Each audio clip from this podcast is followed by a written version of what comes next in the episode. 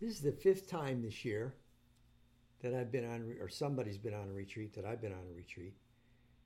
So this is the fifth time this year that there's been talks about the retreat. I know that uh, the retreat uh, with Shaila in February and the retreat at, retreat at Deerhaven uh, in uh, November, other people were also sharing their experience. So I'm going to talk now about what my experience was with this retreat. Uh, one of the things that I realized during the retreat was how attached I um, was to the outcome. You know, the uh, Sheila Sheila retreat in February was uh, inspiring for me, and so I kind of dedicated the year's practice to trying to cultivate as much concentration as possible with my practice. And I went into this retreat with sort of the expectation that I would be able to master the experience of the nimitta. And uh, it didn't happen. So I'm going to tell you about the, the, the sequence of events during the retreat, and then I'm going to talk to you about some of the insights that uh, I've had. Um, as usual, I started sitting at four in the morning. I would sit for two hours here where I'm sitting now, and then t- two hours on a recliner. Well, actually, I would sit for two hours, and I'd eat breakfast and go for a walk, and then come back and sit in the recliner for two hours, and here and then recliner, and eat lunch, and then um, um, sit on through until 10 o'clock, alternating to uh, sites. So, um, there was a kind of built in interruption in the retreat. Paula and I belong to the University Unitarian Universalist congregation, and they had an overnight campout for the solstice. The solstice is on the 21st of December, but their event was on the night of the 22nd into the Saturday the 23rd. But one of the things that happened going into that um, event was I locked up. My sitting practice got really stuck. It was very frustrating. One of the very few times I've really struggled with doubt. Not so much doubt about the the Dharma, but a doubt about whether I was going to find this damn nimitta or not, right? And um, so I really just kind of froze up. And I uh, decided what I was going to do. Is we had thought about maybe moving the dog out here for 24 hours. The cat would be okay in the house, but the dog really needed to be fed and walked and attended to, so forth. So I was, she was going to move out here, but then I decided, nope, I'm just going to relocate back into the house. And that change of routine, I kind of settled down. I didn't feel so much pressure inside. Um, I did a lot of reading during the retreat too, of various um, teachers, authors, Shaila, and um, a few other people who had been trained in the same tradition, which is a, a Burmese uh, teacher named Pa-Auk Sayadaw, who uh, has a particular modality for cultivating um, jhanas. And the the trick of it is you pay attention to the physicality of breathing in and breathing out. Very same. Oh, by the way, part of the setup for the retreat is I made little um, signs, and there's one on the um, whiteboard up here. Two signs. One of them is, May the merits of this practice benefit everyone I meet. And the other one is uh, diligent, mindful, clearly knowing, which is something that I emphasized during the retreat up at Deer Haven. So I brought that into this retreat. Uh, but the other thing I was reflecting on during the retreat, these various teachers, what are called the five um, um,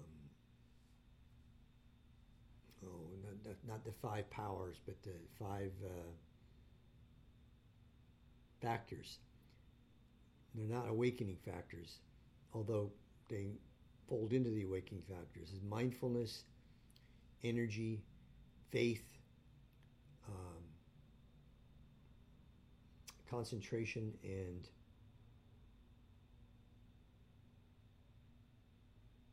I think the other one's equanimity.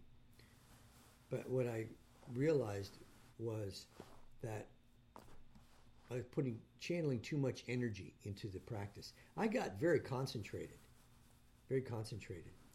And even while I was in the house rather than out here, I was still meditating um, uh, very intensively and um, getting very, very concentrated and reminding myself that whether I was able to master the nimitta experience or not, my goal is to cultivate samadhi passaddhi, to, to have a very stable focus of attention, which I did until I hit, this stalling point. Um, but then taking that break kind of refreshed things. And then I got into a pattern of sitting on the recliner for four hours at a time. So I got even more concentrated um, for the next several days. And then the retreat was scheduled to end on the 29th.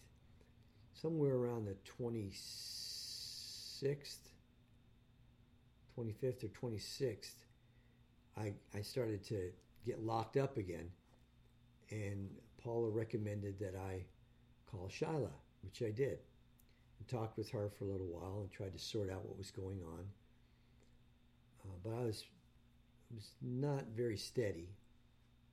Um, one of the things that I think is important to understand is that what I was trying to accomplish requires a very, very subtle quality of stability of attention. The intrusion of thoughts dropped away. What took its place was this experience of the flow of energy but the energy got stuck. It was just, I, don't know how to describe it. I'm, I'm not quite sure. It just felt like there was not any kind of progress in terms of a deeper understanding. And that experience of the nimitta was vague and incomplete and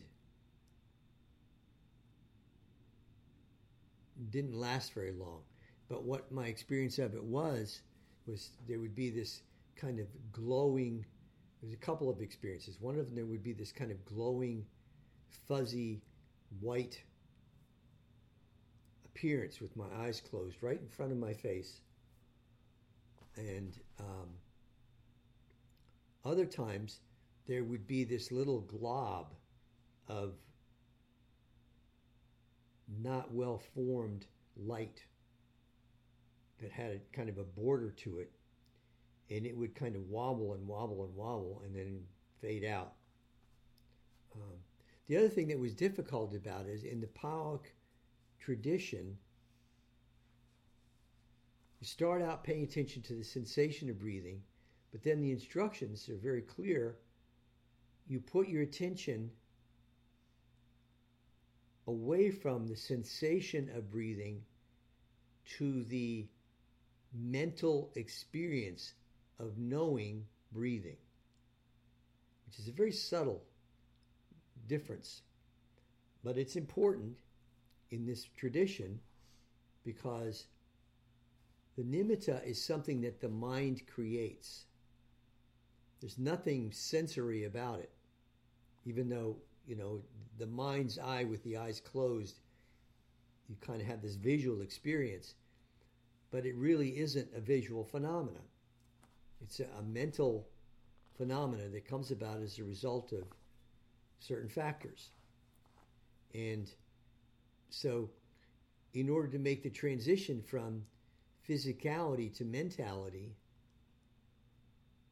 you stop paying attention to the sensation of breathing and instead pay attention to the mind's awareness of breathing in and breathing out. And also, in this cultivation, the sensation of breathing becomes very, very subtle. So, to, to all you know, appearances, it would seem that person is not breathing. But there's a very subtle inhalation, exhalation. I would say maybe a teaspoon air of air at a time in the in breath and the out breath and that's sustained for very long periods of time. And I had that experience multiple times. Um, and the mind is very peaceful, and um,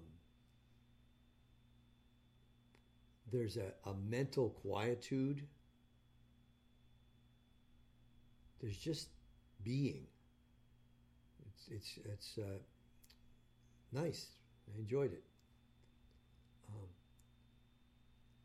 and um, so as I was going through this process, particularly when I was sitting on the recliner for four hours at a time,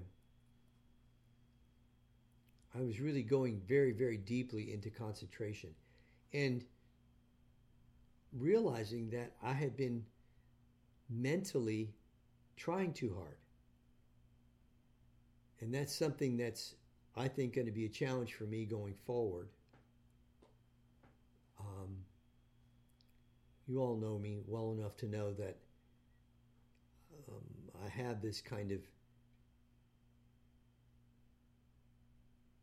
enthusiasm or energy or drivenness, highly motivated kind of personality and um, I I have to practice allowing the mind to be more peaceful and less goal oriented.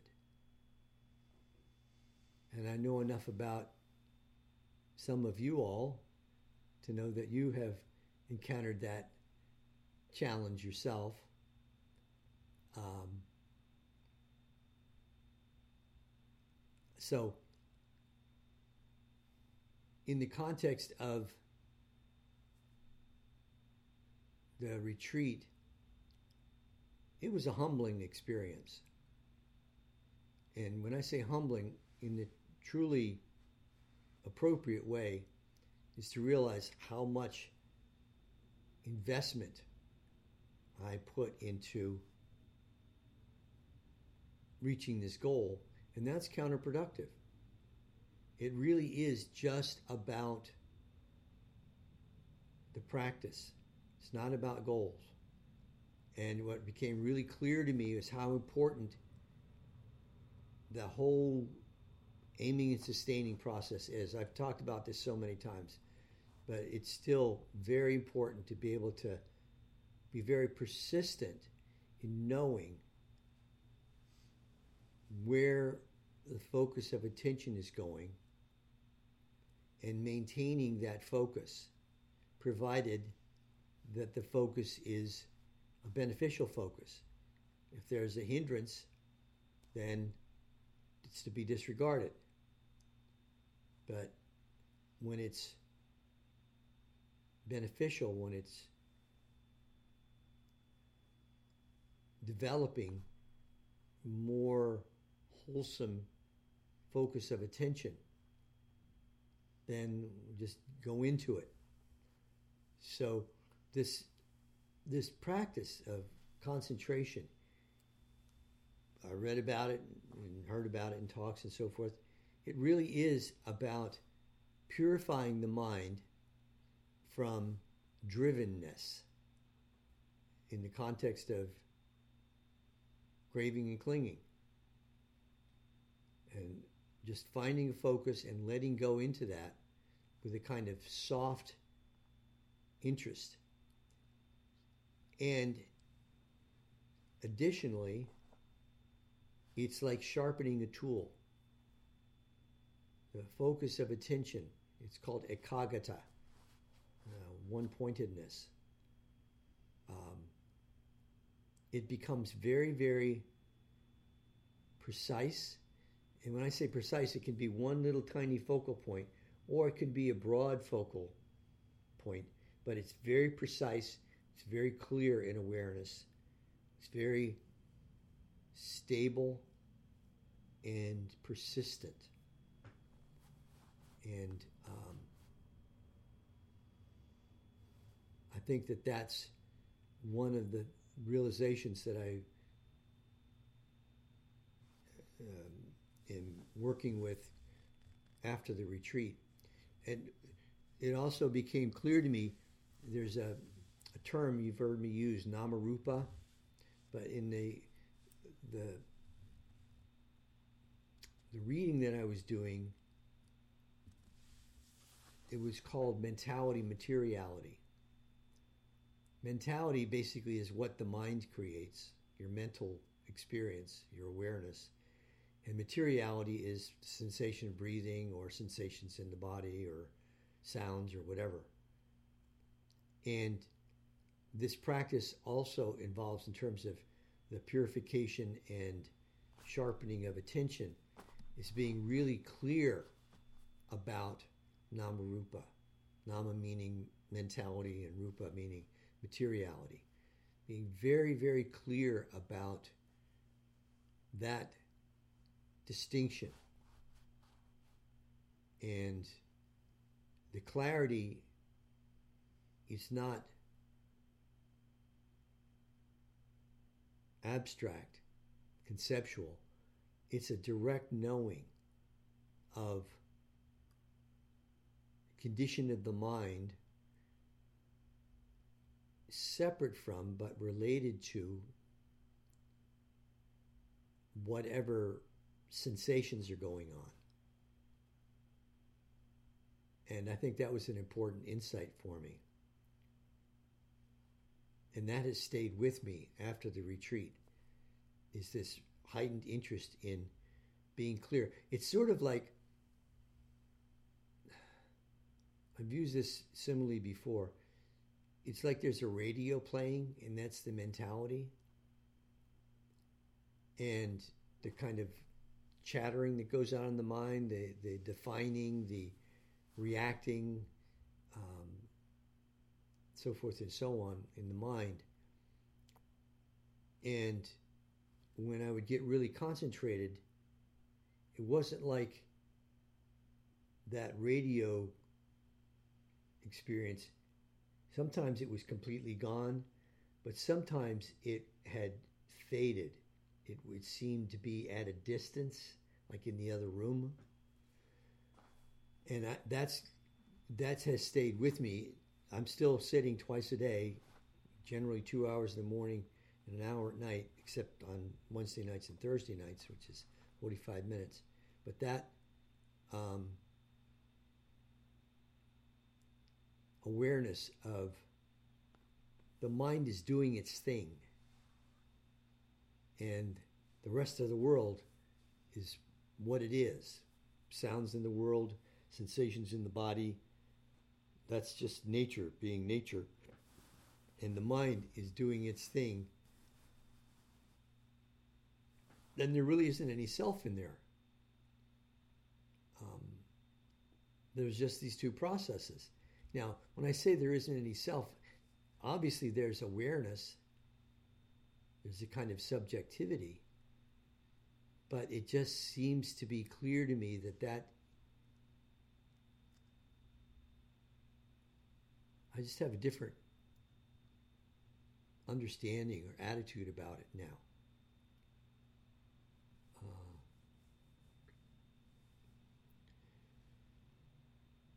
at the end of the retreat, it was supposed to, I had planned on ending it on Friday morning. I was going to have breakfast and then take my dog for a walk. You know, officially end it uh, taking the dog for a walk and then go to yoga with Paula. But I had this really powerful sitting Thursday night. And then I just said to myself, I'm done. I'm done. So it ended on the evening of the 28th, not the morning of the 29th. And I, when I told Paula when I is, I want my life to be normal again. so um, there was some time during that interval in the middle of the retreat when I wondered if this was going to be my last retreat, if I was never going to do a retreat again, because I had failed. I had failed in my goal. And it just seemed to be futile. But after the retreat ended, I realized no, it was just another retreat. And when the retreat was really in the groove, I was already anticipating doing another retreat probably at the end of March. Um, like to start the third week in March or something like that and go into the first week in the first week of April. So another two week retreat here. Um, that still may not happen, but what I realize is that rather than being goal oriented in terms of the retreats, I want to practice just practicing. And a couple of things that really were important for me before and after my little um, crashes was what I was doing was important. Concentrating the mind is important. And even those difficulties were important. When I was talking with Shaila, she said, doing a self retreat is hard. Particularly when she said, How long? You, you, is this a 10 day retreat? No, it's a two week retreat. That's hard. It's hard to do. And I got more, in a sense, I got more out of the retreat that I did with her up in Georgia, which was a 10 day retreat, which had its own little crisis in the middle when I realized that the, the battery in my device that would, the fob that would unlock my car and start the engine was failing. And it was getting the weather was getting to be freezing. But I what I did was I just went to the nearest town and got a new battery in my fob, car fob, and went back to practice and had a remarkable experience afterwards. So having having a difficulty in the middle of the retreat, I've done so many of them. They feel awful, and I had a really vivid experience of doubt. But one of the things that paraphrase something that was said in the Senate, and yet he persisted. So I just kept going, um, knowing the doubt for what it was. I just kept going. And so that's what I want to do going forward with my next self retreat is to just try to relax into the process and not be quite so intense in regards to having a goal if there's a goal, it's to practice aiming and sustaining and staying present. One of the things I created a little mantra for myself during the retreat, which is on the in breath, silently saying just, and on the out breath, this. Just this. And on the out breath, just releasing, relaxing, letting go, surrendering, not trying to force anything. And try to allow the breath to become really soft and unpressured and peaceful and subtle. And just be really interested in keeping that going. And the other thing that occurred to me, which I realized before, but it, it's still it's here with me. You know, the only place where this whole thing about jhana is emphasized so strongly is in Theravada Buddhism, and only in certain um, sects of Theravada Buddhism. There's a whole school uh, that does not emphasize jhana at all. It's the noting technique uh, proposed by Mahasi Sayadaw, which I practiced for several years at the very beginning of my meditation career. You focus the attention on the abdomen, not on the nose. And you just keep noting change, noting change, noting change. Very powerful practice. Millions of people still do it.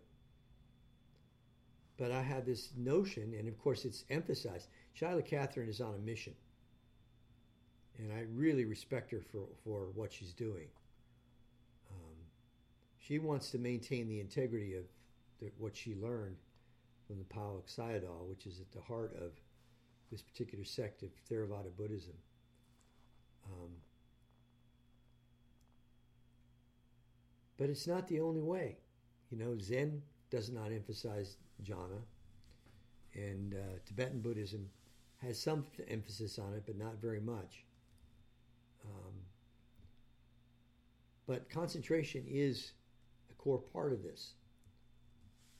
And so that's what I really want to emphasize. And realize at the same time that having an awareness of impermanence, of the changing nature of experience is also important. I did some of my body scanning. I did probably one body scan every day. Um, which is more of a about investigating change than it is about stabilizing. The tension is very stable, but it's the aiming and sustaining process is moved from one focal point to another in the body over and over and over again. And the body starts to really start to notice very subtle vibrations all over the body. In fact, that's what my practice was this evening. The 45 minute sit this evening, I was doing body scanning. And the concentration practice that I did on a retreat certainly can't hurt the body scanning. But I also want to make sure I keep my balance in realizing that this the process of awakening isn't just about concentration. It's also about being aware of the transitory nature of subjective experience. To really notice that there really isn't any enduring self to grab onto. So that's what my thinking is at this point about the retreat. I would be grateful for you all to ask questions. Maybe you need clarification about something. I think that would help me with this review.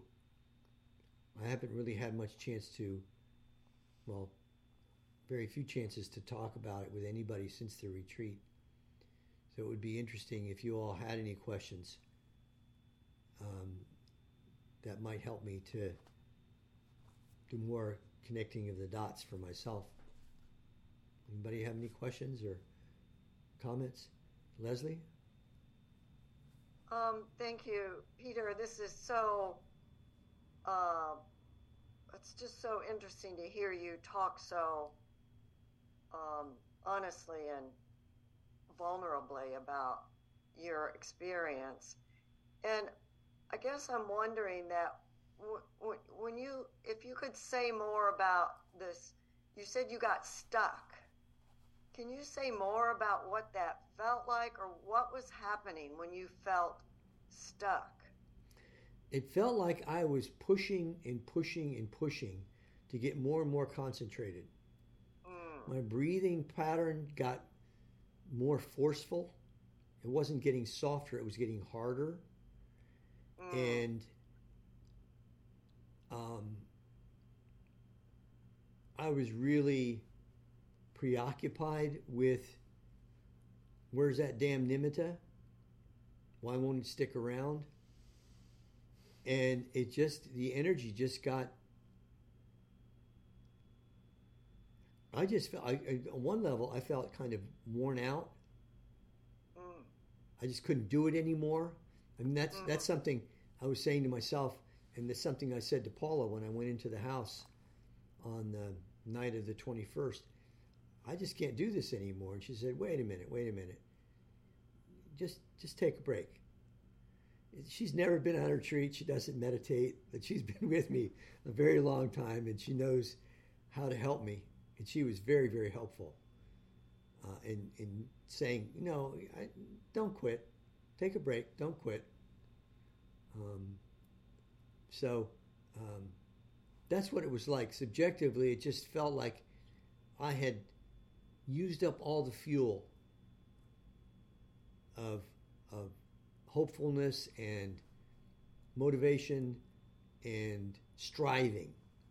I was striving way too much. Yeah. And did you, at that point, were you aware that you were clinging to a goal that and it was causing you to suffer? Were you were you conscious of that in the moment, or was that a reflection that came afterwards? I was conscious of it in the moment. Afterwards, the reflection was one of the, the commentaries that I was reading was talking about how to balance the five faculties, they're called, not factors, faculties. Um, that the uh, faculty of energy was way out of balance. There was way too much energy. Yeah. So that had to be softened and less urgency, yeah. less demand for Were things to be a certain okay? way. Huh? Were you sleeping okay? Yeah, my sleeping was sleep? my sleeping was actually better than it has been in other retreats. Okay. So yes, I was sleeping okay. And I had lots of well, like I said, I had too much energy, but I could I could sit on the recliner for four hours and really be paying attention. It was That's when I was sitting. It was when I was sitting on the cushion where I am now, when it really got to be I can't do this anymore. Just got too urgent somehow. Yeah.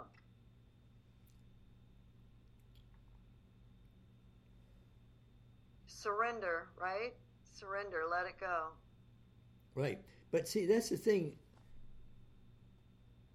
What I'm working on in terms of my spiritual development, this, some of these things are very subtle. They're right. very subtle phenomena to manage in the mind. And this is another thing that Shaila said. She said, You're working with stuff that's really subtle and it's easy to get tangled up. And she said that's another reason why it's hard to do a self retreat. And oh, yeah. by the way, I, I, I, I signed up for uh, a, a nine month series of meetings every month with Shaila and a bunch of other people via Zoom focusing on cultivating concentration. And so, four days into the retreat, I participated in that meeting. And I talked about being four days into the retreat, and I talked about what my experience was, and everybody was appreciative and supportive and so forth and so on. And one of the things that I said was it became clear to me at that point, I said, I have to be patient and persistent. And she says, yes, those are two very important fact- factors patience and persistence. And within 30 hours, I was no longer patient and persistent. but then it came back again. Actually, Yeah. sitting in the house, it got easier. I, I didn't feel that pressure. My concentration was really good, um, which was interesting as well. Just the change of environment uh, Yeah. was was uh, useful. Uh, Sharon, Oh, Uh, yeah, Peter. Sharon, Sharon Wright, Sharon Wright. Sorry. Oh, Go ahead, Sharon Wright, and then Sharon Lambert. We had you and I had a conversation earlier, and you mentioned about that class and how you know you felt like, oh, I've got to do really well because I'm in this class and I have to show everyone how good I'm doing. Could you talk a little bit about what happened with that? And is that creating a self Oh, around? yeah. In fact, that that self is there's a, a an unwholesome mental factor called conceit. You know, we all conceit means being self-absorbed, narcissistic, and that's certainly part of it. But in this context, conceit means have, having a strong identity identity with a particular self, particular expectation of self, or particular identity, and that becomes a problem. So, you know, I'm the teacher, and I'm going to teach you all how to concentrate your mind. So, by golly, I, I need to be successful so that I have something to share with folks that's going to help them move forward. So that that that was the conceit. Is that clarified for you? Yeah, and so at some point you just catch yourself in the middle of that and realize, no, I'm just, this is all a fabrication going on. on, on one level, conceptually, I knew it was a fabrication, but at the same time, it was, yeah, but It's true. it's it's I'm stuck. My mind is making stuckness, and I'm experiencing it, and I don't know my way out of it. And then, of course, the way out of it was to make a change, to reflect on what was going awry, and try to take some kind of corrective action. And I would take breaks at that time. In a previous conversation with Shaila months ago, she said, "Yeah, it's important to make sure that you, you know, you can't get into it too intensely. You have to take breaks." So I would go out and walk around the yard and pull weeds. Or at one point, I threw uh, my dog's frisbee, played fetch with her a little bit. Um, so those are some things that I did to try to break the the intensity of it, the fixation. That's another part. Is the fixation. It seems like the mind is supposed to be fixation, fixated because the word is absorption. But absorption is not the same as fixation. Fixation is the antithesis of absorption. Yeah. It's the opposite of. It stops. It interferes with absorption. Is that helpful? Clarifying it, Sharon? Uh-huh. Thank you. It's helpful for me too. Thank you. Sharon Lambert, you had a question or comment? yeah. I um, that what you're what you're um describing is really so um relatable in all kinds of endeavors for me, um, meditation or anything really. Uh, the stuckness is something I run into all the time. And what I want to say about I was thinking relax into it, relax into it. Um, and sometimes when, if I have the presence of mind to um, recognize, like you're describing, understanding what's going on or, or re- realizing what's going on, to be able to um, give my attention to it and relax and feel, try to sense the relaxation in my body or sense it in, in, uni- in, in, in my being, so to speak. Um, in your breathing. me, The relaxation comes from riding the breathing in a very persistent, attentive way that is not striving, that's not forcing anything. Right, right, yeah, yeah. So sharing this kind of um, uh, uh, re, re, you know review of your experience uh, is is beneficial for for me to hear to hear it and relate to it in my own experience. And of course, when you said pulling weeds, I mean just changing what I'm doing. I I will, um, because I live alone, I mean, that's something that is somewhat of a retreat if I don't go out and do things uh, and meet the world, so to speak.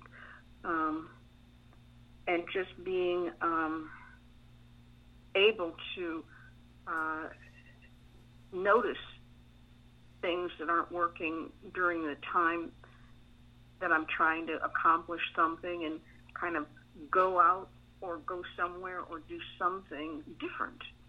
And it has a powerful result if I'm if I'm mindful of it too. That's the other part, and not get not get distracted in my being out uh, and uh, that too. So I guess the balance part of it, the you know equanimity part of it, being not too much this way, not too much that way, is um, always, always uh, involved in my awareness if I'm focusing on something. But thank you for, for reviewing for, for my benefit, and I'm guessing other others as well. You're welcome.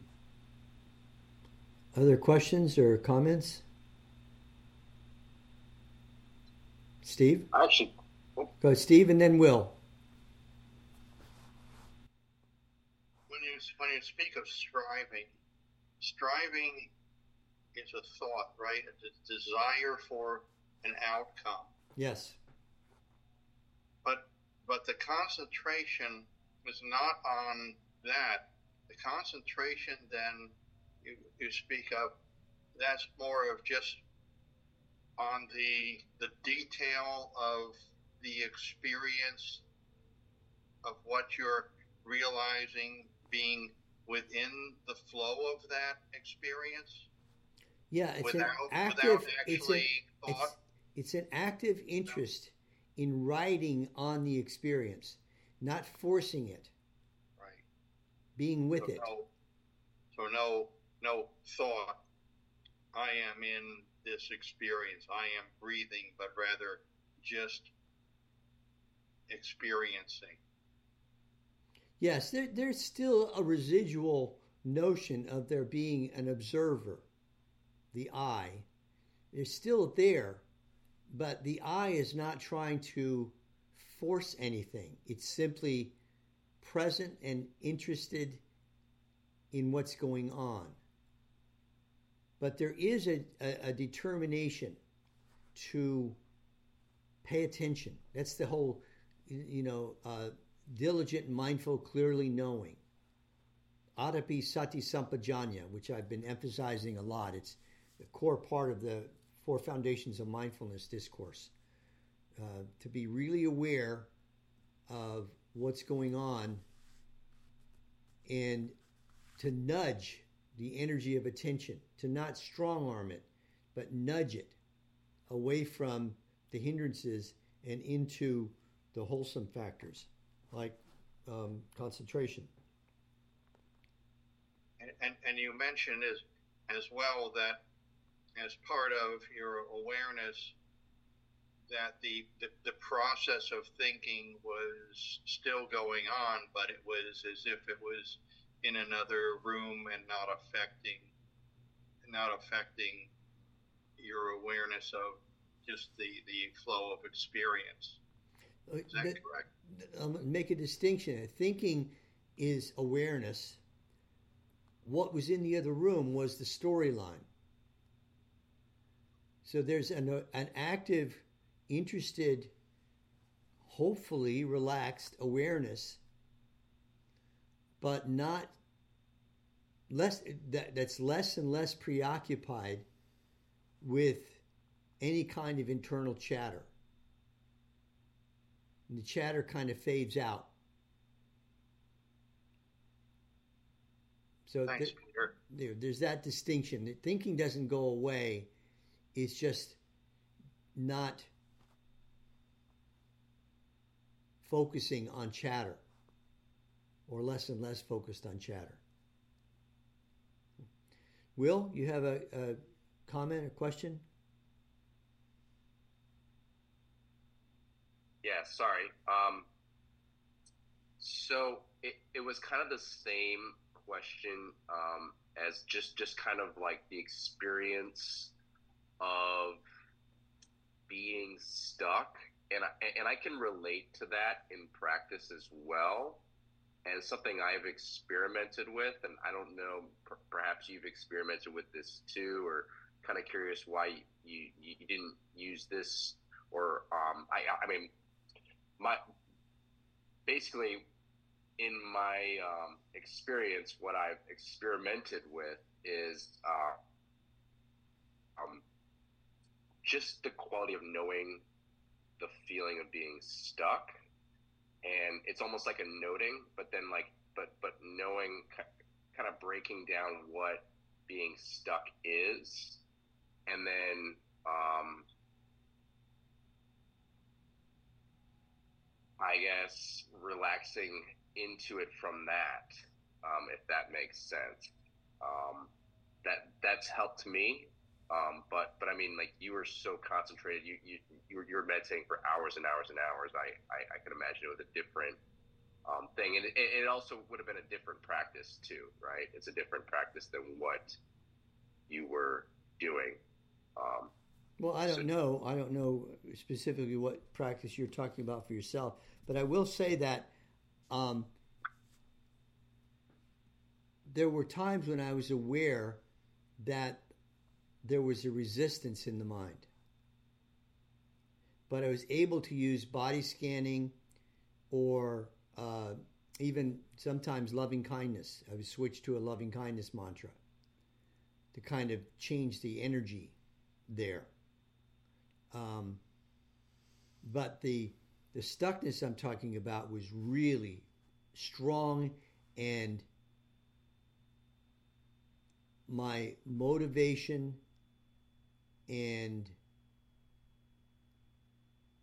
willingness to persist were just it just wasn't there. It just wasn't there. I, I, you know, I'm I'm there's a term called self actualization, and I'm a pretty self actualized personality. I can decide to do something and just do it. It's been that way for a long time in my life. But it was shocking to me to get to that point where I was saying to myself, I just can't do this. There have been a few times in my life when I've had that experience, and it's it's shocking for me. So that's what was going on. But like I said, thankfully, uh, Paula is very supportive and uh, encouraging. And um, I've been through it enough to realize, like you were alluding, um, oh, yeah, I know what this is.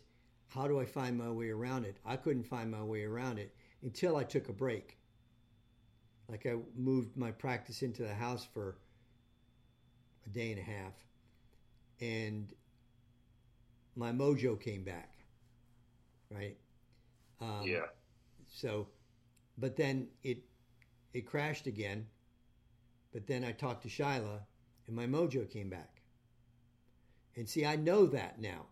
I knew it before, but I also have that realization that, okay, this is what a rough patch is like. And one of the things I was saying to Paula at the end of the retreat, there are great advantages to having a retreat opportunity in my very backyard. Very convenient. I don't have to travel. I don't have to spend money, et cetera, et cetera, et cetera. The difficulty is that I can quit any time. I've never quit a retreat that was 100 miles away or 1,000 miles away. Never have. Never would. But I haven't done self retreats that far away. Um, so that's one of the reasons why self retreats are difficult. I, I think it does make a difference. Being on a retreat with other people does make a difference in terms of motivation, continuity, overcoming obstacles. You can consult with the teacher, other people are sitting with you, so forth and so on. So I think that that's that's a different kind of experience. Is that helpful, Will? Yeah, no, it it, it is. Um, it it sounds like what you were experiencing was just a very intense version of what uh, what what I guess I've experienced, and and um, I think there's probably different ways of you know getting around it, and I think like it's just depends on your situation, and in your situation, you just had to kind of get the energy moving and uh, yeah. kind of get and do something different to like change, almost like shock yourself back into it, or just kind of um, interrupt a little bit what what what was going on is what it, it kind of seems like. Um, I was just actually I did a just I just did it was two full days. It was technically like a three day retreat over the solstice because I just um, I, I, had some time off and I figured I might as well and I kind of had a, my own self retreat and yeah it's really tough going on a self retreat and uh, two two or three days is really hard because like the first two days are the hardest ones. Yeah, yeah. and, then, and then after that, it's like you know, once you actually have like the peace of mind, it's over, and it's like it kind of. It, it, it, was nice that I did it because it kind of carried in through the holidays, but uh, but yeah. Yeah, I think it was one of the important takeaways, which I already knew, but just to share it with you all. Going through that kind of experience is not a failure it's a part of the process. You know, really understanding how the mind can get off in the weeds, off in the brambles, off in, off in the briar patch, you know, um, and somehow or other get get back on track. That is really valuable. It builds confidence. And so I wanted to share that with you all um, I think that's one of the reasons why I wanted to be so forthright about my experience. Is that this happens? And Shaila said, yeah, she's been on self retreats where it was really hard for her. Um, and she had to. Uh, uh, she said that she, when she goes on retreats now, she takes knitting with her. That's one of her ways for to give herself a break when it because when you're doing a concentration retreat, that's all you're doing. So putting some novelty into the situation makes a difference. It's important. Um, but finding the balance so that there's continuity and there is a one pointedness to it, but it's it's it's it's not too energized or too slack there was a couple of times where my mind got really sleepy and dull. And that could have been really bad, but I just started doing body scanning and that woke my mind up. It put energy back into my mind. But I've been practicing body scan for many years now. If a person doesn't have a lot of practice in it, I could call up the energy to move my attention from one focal point to another. But if the mind is dull, you might find it hard to do body scanning because you just can't do it. The mind won't move. Sloth and torpor takes over. So um, I did have a couple of intervals of that, but they weren't very long and they weren't very impactful, where my mind just got sleepy. And what I did was I actually I, I got up one of the times I got up and moved. I don't remember if I moved from the cushion to the recliner or from the recliner to the cushion, but I just moved, and that novelty. I had the energy back. Other questions or comments before we close it up, John? I think it's it's it's fascinating. Um, of I've been doing this myself for, for 50 years, and it's the same strength of the ego of the selfing story deciding to dominate. I mean, it doesn't matter how many years you've done it, and it's it's hilarious to me that that you know you're on a self retreat and you're and you're you're you feel like you're back at a beginning point, but it's the strength of the of the you know of the battle everybody has when they sit is just how strong is the selfing story, the ego to take over and uh, stop this clearness, which to me is I call it no think. I know the transcendentalists call it transcendence. The John the Buddhists call it jhana. I don't care what word you have for it. The brain does what the brain does 350,000 years ago, before your meal, you probably were able to be at one with the, the universe, whatever you want to call it, you're not thinking. And that clarity is, I think, why I sit, and I think that's what everybody else is able to touch, is longer periods of time of this oneness. You know, I think everybody touches it, and it's everybody does it in a unique way, and for Peter to have a, a, a an ego attack like that is amazing because it's it takes energy to stay clear and it's just kind of refreshing you know he's like the rest of us and uh, of course. n- nobody gets out alive and it's it's just consistently do it and you will reap benefits that's all. Yep. Other questions or comments? Yeah april well, it reminds me of, you know, Joseph Goldstein. One thing I appreciate about him is how transparent he is. And he mentioned a couple, one time he mentioned he was on a three month self retreat up in Massachusetts. And is it your, I don't know if I can say the name right, the one who does all the translations, uh, Analo Biku Bhikkhu, not the uh, famous Bhikkhu Analayo. Yes, was like in a nearby cottage. And and Joseph Goldstein said he was in the middle of his self retreat and started having comparative thinking and, and like, oh, I bet he's not wasting time the way I'm wasting time and I'm not doing as good a, a job as I could be on my self retreat. So, I mean, yeah, it's, it's, it's the, you know, and then he mentioned another time that he spent two years chasing this feeling of the body of light and then said exactly what you said that then you end up realizing that that is all the practice. That is all it's all the practice. That you might have these moments that are transcendent and then you have these long periods of time where you're chasing something and then you realize you're chasing something and then you just you just return again. So yeah. Yep. Just practice. Yeah there's a zen saying already perfect, more practice is necessary. Oh, I think that uh, this is enough for this evening's discussion. Um, next week is going to be the beginning of a, a, a series of reviews, discussions, explorations of the uh, Four Noble Truths.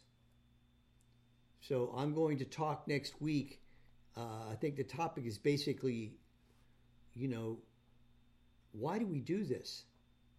Why do we meditate? What's what's the point of it? And I'm gonna, I think, talk about it almost from an evolutionary point. I mean, we're evolving as a species, and I think that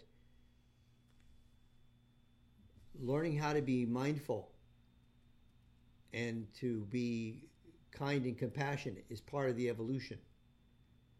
And out of that, these brilliant, innovative people like the Buddha have developed these systems.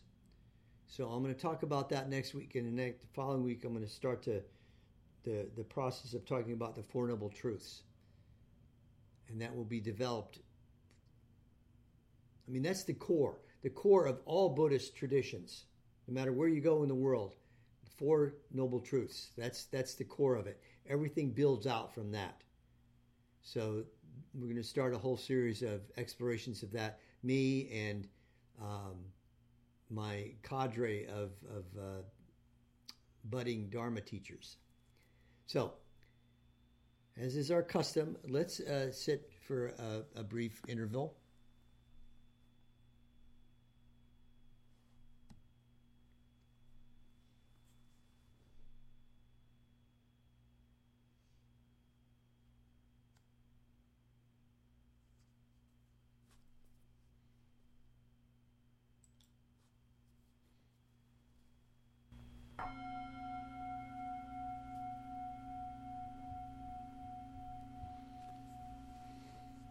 Thank you for your practice. I wish you well, and I hope that we're all reasonably safe and happy in this new year till the next time we have a chance to meet and talk.